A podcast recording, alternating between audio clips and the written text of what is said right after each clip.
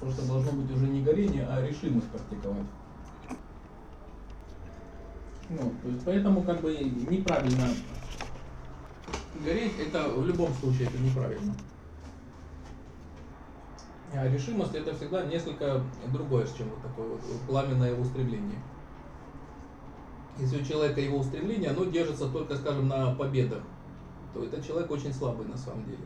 Потому что когда у него все хорошо получается, он идет как бы уверенно. А если вдруг какая-то трудность получится, ну хотя бы не так быстро, это же будет идти, он сразу, тогда у него появляется уже неверие, уныние и так далее. Ну что это слабые люди на самом деле. Что на этом не должно быть держаться эта практика. А правильное устремление, оно основано именно на решимости.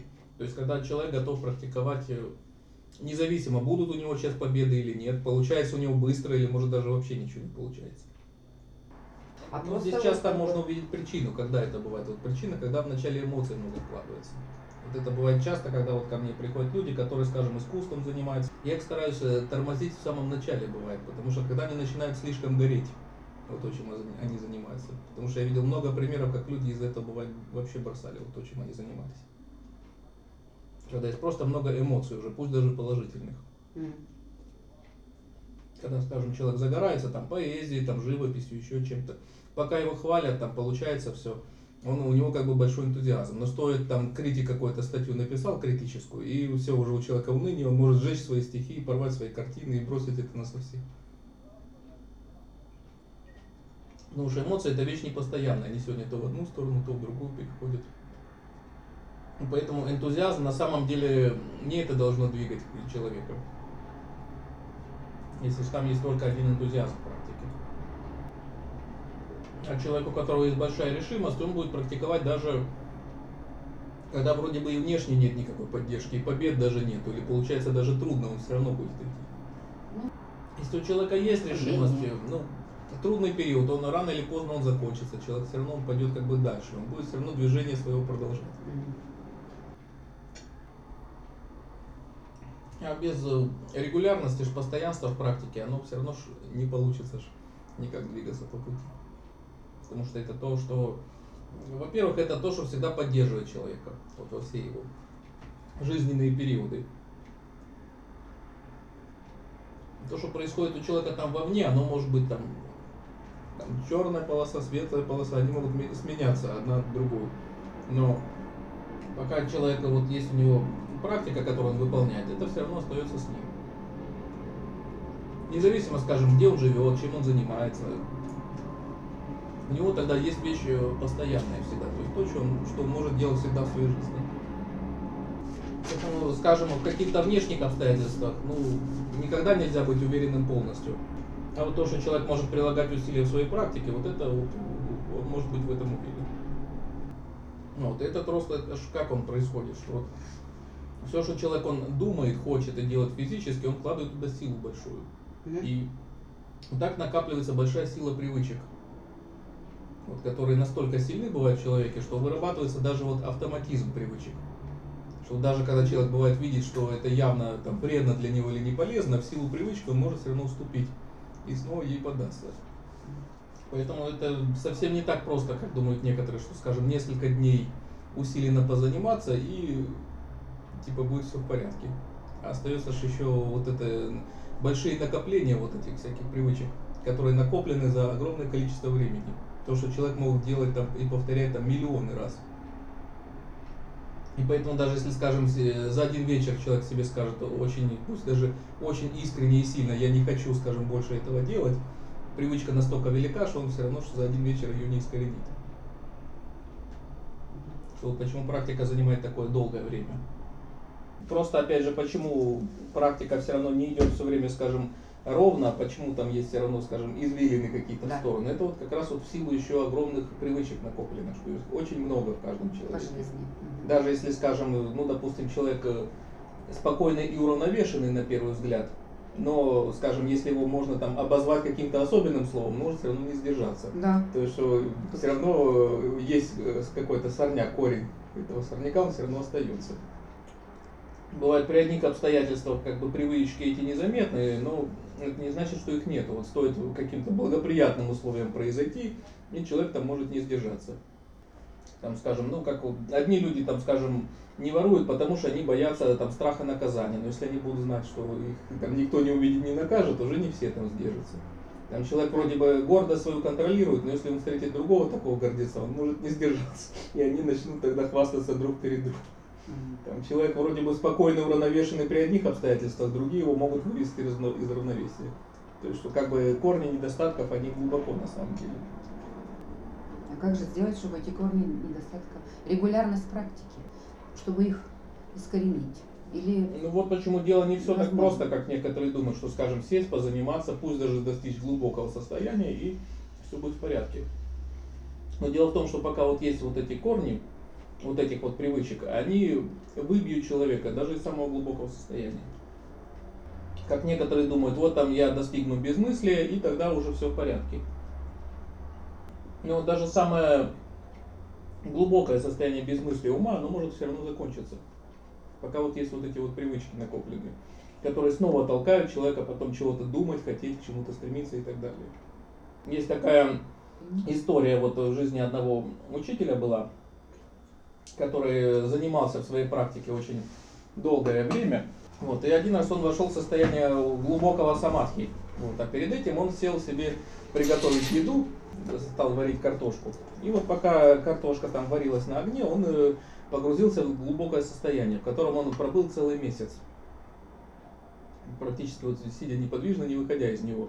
Но как только вот, когда он вышел из этого состояния, вот первая его мысль была, что вот теперь-то я и поем. И вот он открыл э, крышку котелка и увидел, что картошка эта, она покрылась уже большим слоем плесени. И так он понял, что он просидел в самадхи очень долгое время. Но что там многие комментаторы отмечают, что мысль о еде, она же у него все равно не исчезла. А, это было же первое все равно, к чему он потом вернулся. А, То есть, что хоть бы состояние это было глубокое, он находился так долго, получается, что мысли эти он не искоренил до конца. И это состояние, оно все равно же закончилось. Хоть пробыл он в месяц, но он все равно его потерял потом. Так а что это выходит, что мы безнадежны тут, как бы если... Ну, это опять же для тех людей, которые думают, что вот достичь пусть даже глубокое состояние сосредоточенности за какое-то время и в этом типа решение проблем всех. Но на самом деле не все так просто. И вот также, когда бывает у меня спрашивали люди, которые в биографиях некоторых святых находили такие моменты, что вот какой-то достиг уже такого глубокого состояния, и после этого еще занимался там сколько-то лет. Вот спрашивали, если что он уже достиг, зачем он еще тогда занимался? Так вот именно для того, чтобы вот эти корни недостатков искоренить еще. Угу. Чтобы достичь такой стадии, когда это состояние не потеряется уже. Но сам факт, что человек там вошел, пусть на какое-то время еще в состояние, это еще далеко не все.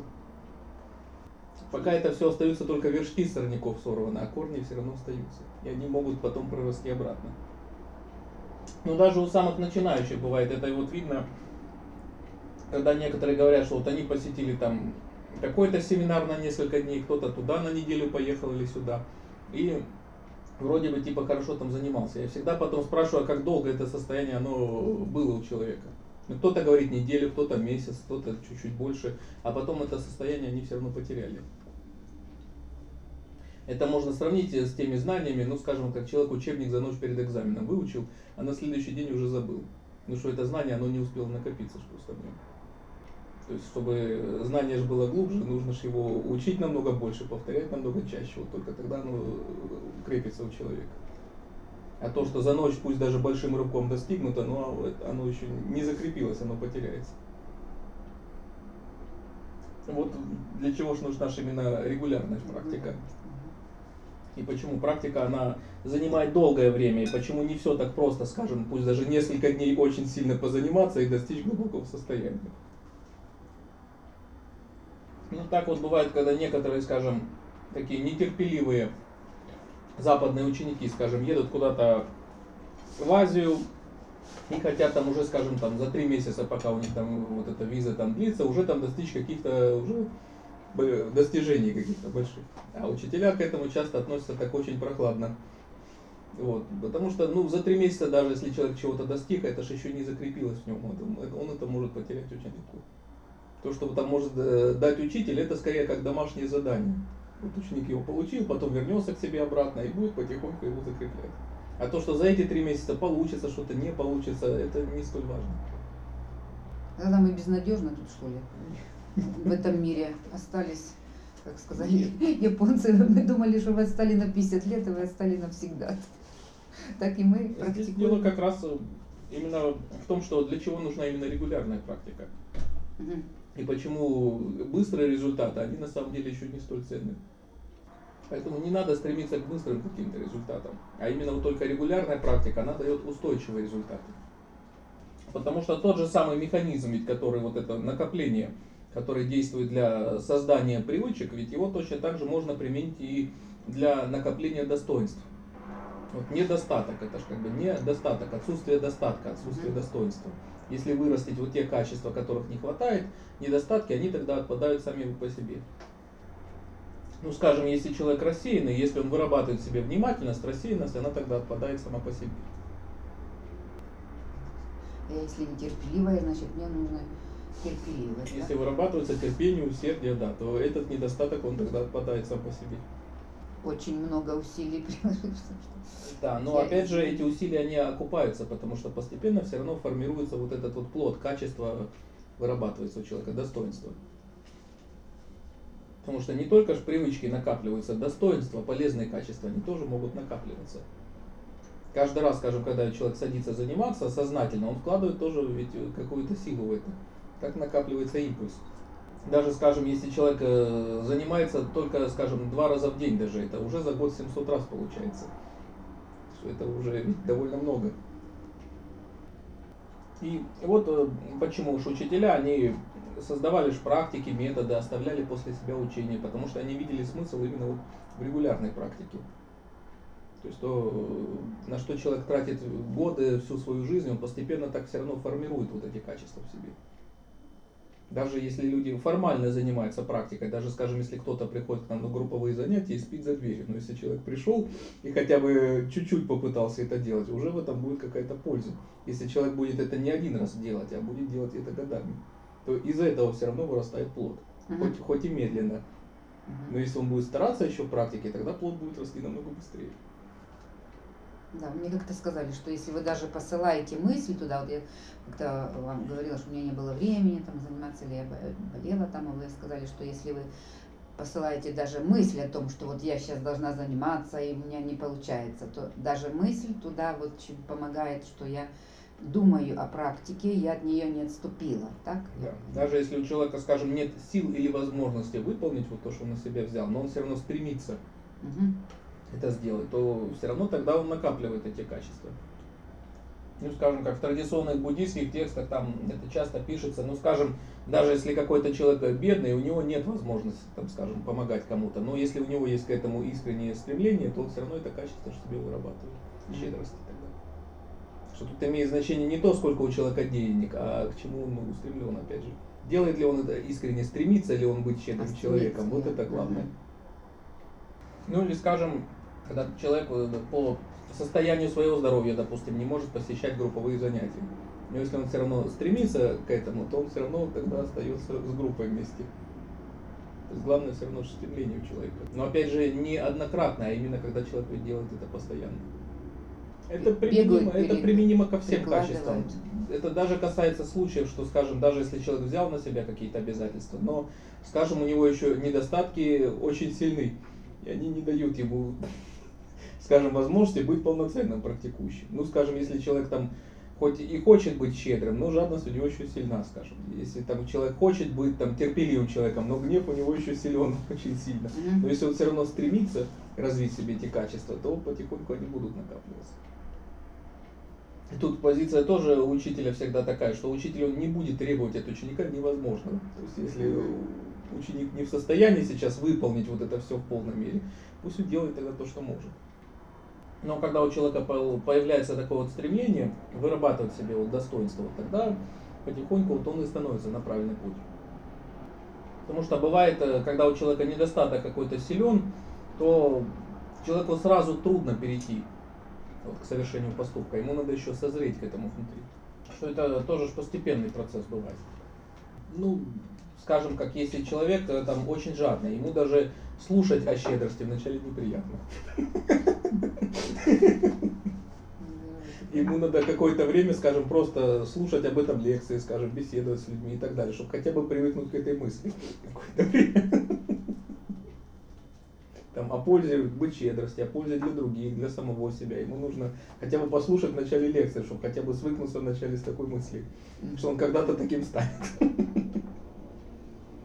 Потом дальше, когда такой человек, он переходит к размышлениям, то есть он начинает сам размышлять о пользе этих качеств и достоинств. И вот только когда он уже такой человек пришел сам к выводам, к тому, что, скажем, вот э, нужно вот и правильно эти, это качество выработать в себе, вот тогда он только переходит к поступкам, уже на такой третьей стадии. Первое это неприемлемость. Слушание. Да? Слу... Потом появляется. слушание. Слушание это первая стадия, то есть когда человек только слушает. Вторая это размышление, размышление. А потом а поступки. потом Ага. поступки, да. Третий это поступки. А, четвертое это опыт. Когда на основе поступков у человека уже появляется опыт, понимание. Потому что, скажем, если человек э, вначале, пусть, э, ну, скажем, повторит цитату из какого-то текста или высказывания какого-то учителя, слова, они будут правильные, но это личным опытом его не подтверждено. Он просто чьи-то слова произносит. Для него лично эти слова, они еще мало тогда значат. То есть вот, но бывает, чтобы совершить поступок, э, когда недостаток силен, э, ну, для человека тоже это может быть практически невозможно вначале, что ему нужно подойти к этому постепенно. Вот именно в начале слушанием, когда человек слушает, там, скажем, читает, беседует там с кем-либо, а Мгм. потом, когда он уже начинает и сам уже размышлять, сам делает выводы и сам приходит вот к тем же самым выводам. И вот только тогда человек он способен на осознанный поступок, что это не, случайный, не случайное действие, а именно сознательное. Ну, скажем, если человек там шел по улице, там выронил там из кармана купюру, ему было там лень поднимать, ее кто-то подобрал. Вот. Но это поступок, он носит случайный характер, это не вырабатывает щедрость в человеке, потому что сознательности там у него нет. У него не было сознательного решения это совершать. Но опять же, бывает, это нужно делать вот постепенно. Вот, э, по-моему, описывали в случае из жизни Рама Кришны, по-моему. Вот там описывали такой эпизод, когда вот такой человек э, богатый к нему пришел и подарил ему сумку золота, золотых монет. Вот, решил сделать большое пожертвование Рамакришне. Ну, а тот э, посмотрел на него и сказал, что вот теперь возьми эту сумку и выброси ее в реку возле храма. Вот, и тот стал мяться. Как бы тот говорит, ну ты же это золото мне подарил. Говорит, это теперь золото мое, я могу сделать с ним все, что захочу. Вот я хочу, чтобы ты отнес мое золото и выбросил его в реку. Вот, тот стал колебаться, но тем не менее все равно послушался. Пошел туда к реке, храм находился совсем недалеко от реки. Прошло уже несколько часов, а он все не возвращался. И вот Рамакришна попросил одного из учеников пойти и посмотреть, почему тот так долго не возвращается. Тот возвращается и говорит, что на берегу реки собралась огромная толпа людей. Что тот достает медленно по одной монете из этой сумки и выбрасывает в реку. Что он не мог решиться выбросить сразу всю сумку. Он медленно, с большими мучениями и сожалениями выбрасывает по монете. Что это был ведь тоже такой вот урок вот для этого человека, который пришел тогда вот к Рамакришне. Но опять же было видно, что жадность у него еще была очень сильна, и ему было очень трудно решиться на это. Но видно, что все-таки он... По капельке он туда выбрасывал. Копейке. Что для него пока этот поступок очень трудный был, чтобы ему это совершить. Хоть он опять же все равно послушался, что ему сказали. Что опять же процесс вырабатывания достоинств это очень постепенный на самом деле процесс, я думаю, очень не быстрый. Но тут главное, опять же, когда, конечно, человек это делает сознательно. То есть, когда это носит именно не случайный характер поступка. Скажем, если ученик послушался своего учителя, но смысла не понимает этого, это как бы хорошо, он как бы пошел и сделал то, что сказал ему учитель. Но если он поймет смысл, почему именно учитель сказал это делать, то тогда эта польза будет намного больше от этого поступка. Это вы говорили, что это тогда еще, это еще не, не, не лучший ученик, как-то вы так сказали, Да. что это еще только просто он послушание, да, у него. Он вырабатывает терпение, послушание, может быть, там доверие к своему учителю. Это как бы одно дело, но это не в полной мере вырабатывает качество в нем. Ну, скажем, вот как в случае вот с тем человеком, он как бы послушал вот учителя, тот сказал ему сделать, и он сделал. Но понял ли он сам, для чего ему это было сказано, это, это вопрос. Что он мог про себя подумать, что я не понимаю, зачем нужно было выбрасывать это золото, но раз учитель мне сказал, я это сделаю. Как бы с одной стороны терпение и доверие к учителю в нем это вырабатывает, но щедрость ведь еще недостаточно. Точно так же, почему и, скажем, слушание и размышление этого тоже мало. Потому что меняют человека по-настоящему только поступки. Пока человек думает, он может только к этому созревать. Но только когда он наконец решится это сделать, только поступок он начинает его менять. Точно так же, как вот человек может, скажем, много слушать, читать, скажем, о, о пользе практики концентрации, но эффект даст только, когда ведь он сядет и будет заниматься. Но для чего важен такой сознательный подход? Он важен как раз для того, чтобы человек мог идти постоянно и длительно к чему-то. Даже если там есть какие-то трудности, какие-то неудачи, или идет не так быстро, то человек все равно он может тогда двигаться дальше. Это и происходит так постепенно, что, скажем, вначале человеку нужно только выработать себе такую решимость работать над каким-то качеством. Потом он начинает что-либо делать, но еще колеблясь. А потом постепенно он начинает уже совершать этот поступок все увереннее и увереннее. И вот именно регулярная практика, последовательная, она как раз все равно приведет к тому, что вот качества эти, они постепенно накопятся. Просто результат он бывает виден не сразу. У того человека, который уже проделал большую часть уже этой работы, там сразу видно, как она у него получается. А у того, кто только в самом начале, трудится же еще надо много, а результатов пока еще не видно. Но опять же, польза, она все равно постепенно будет. И когда эти достоинства, они вырабатываются уже в большой такой степени, то даже если такой практикующий совершает какую-то ошибку, он с пути уже совсем не сходит. То есть он может лишь чуть-чуть отклониться на него, но э, совсем он уже путь не потеряет. Вот именно в чем польза такая более глубокая, регулярная именно практики.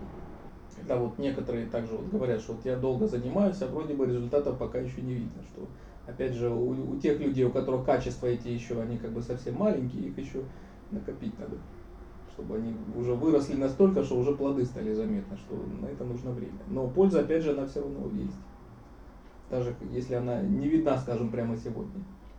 Но опять же, эти усилия, они все равно окупаются, потому что постепенно накапливаются плоды. Вот те качества, которые уже не потеряются просто так за один день. Если человек чем-то занимался уже ведь такое много лет, то за один день он уже все не потеряет. И даже одна ошибка какая-то, она уже всего не перечеркнет. Дело в том, что просто человек Пока принимает я... Э, сознательное решение. Сознательное решение значит, что человек сам решает. И если он берет на себя какие-то обязательства, ну, любого рода, будь э, там, заканчивая там до обетов каких тоже угодно, будь там временных обетов, там, или кто-то монашеские обеты принимает, или какие-то другие. Человек принимает их добровольно, сознательно. В этом есть именно разница. Ну, сознательность решения это то, что человек именно сам принимает на себя обязательства. Не потому, что его кто-то заставляет или побуждает, а да. когда он принимает на себя их сам. В этом заключается разница. Вот в принципе, это, это определяет то, перерыв. насколько человек, скажем, способен вообще практиковать. Это же определяет сознательность решения. Как, скажем, также, когда вот у меня, скажем, приходят родители и спрашивают, что вот они хотят, там, скажем, маленького ребенка там, привести. Вот, э, играет роль сознательность решения. Если, скажем, ребенку 5 лет, то у него нет еще ж такого сознательности uh-huh. решения. Хотя может и, и в 70 лет не быть такой сознательности. Ну что тут играть не а только за скольки лет можно? Но вот когда это именно способен уже на сам практиковать.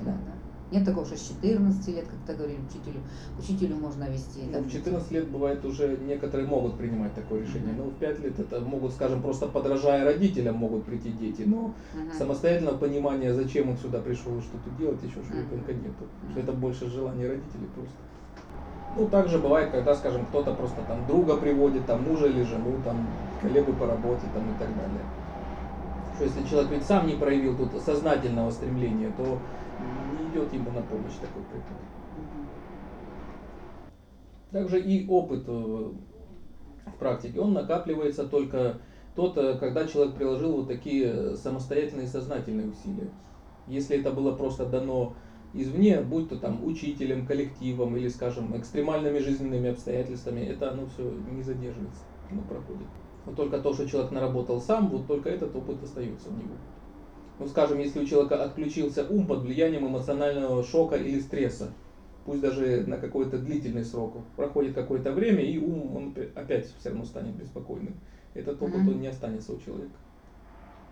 Или опять же, когда человек попадает в какой-то большой коллектив, единомышленников. И Мгм. там он кажется сильным, уверенным и так далее, но пока он в толпе людей. Как только эта поддержка прекратится, то он это же все равно потеряет тогда. Или понимание это, скажем, пока там слушают учителя, но не пытаются сами двигаться, там, что-либо делать, размышлять там и так далее. Пока тогда они находятся возле учителя, кажется все понятно, но только его покидает, оно теряется все. А понимание приходит это когда Понимание, сам потом ученик, он начинает э, размышлять, то есть тогда он может прийти к этим выводам. Но опять же, все это, если человек движется последовательно, регулярно, оно потихоньку будет опять же накапливаться. Просто дело в том, опять же, насколько быстро как бы человек хочет и может двигаться. Тут только единственное может быть разница. Скажем, те, которые выполняют пусть даже какие-то практики формально, только лишь и в этом опять же есть польза. Просто она накапливается очень медленно. Там эти плоды созреют, но пройдет огромное количество времени, пока они вырастут. Если человек это делает сознательно, то польза вырастает намного быстрее. Ну, скажем, если люди приходят на занятия и ну, практически там только присутствуют, там, скажем. Польза она и есть от этого, но она вырастет за огромное количество времени. Вот те же люди, которые прилагают старания еще, тогда польза вырастает намного быстрее. Старание на занятиях в чем оно заключается? Когда человек он старается следить за объектом концентрации своей. И когда он видит, что внимание отвлекается, он усилием воли возвращает его обратно.